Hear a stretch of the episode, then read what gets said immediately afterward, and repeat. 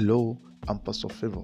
I'd like to share with you from the book of Job, chapter 14, verse 7. The Bible says, For there is hope of a tree, if it be cut down, that it will sprout again, and that the tender branch thereof will not cease.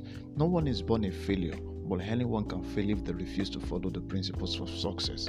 There are dreams and aspirations that have wasted away in the forgotten land because at some point the owners lost interest in pursuing them. It has often been said that no man is a failure when he fails, he only becomes one when he refuses to try again. Anyone who ever succeeds today once failed at some point. Failure is not a monster you should dread, but your best teacher in the school of success. Each time you fail, you only learn a way of not carrying out the task at hand. From today's verse, it is evident that as long as there is life, there is no limit to the number of times you should try again. The fact that you were disappointed doesn't mean you cannot be reappointed. That your relationship with that person didn't work out doesn't mean you should shut the door against other suitors. If that business idea is not working, you can still try it out in another form or generate another idea.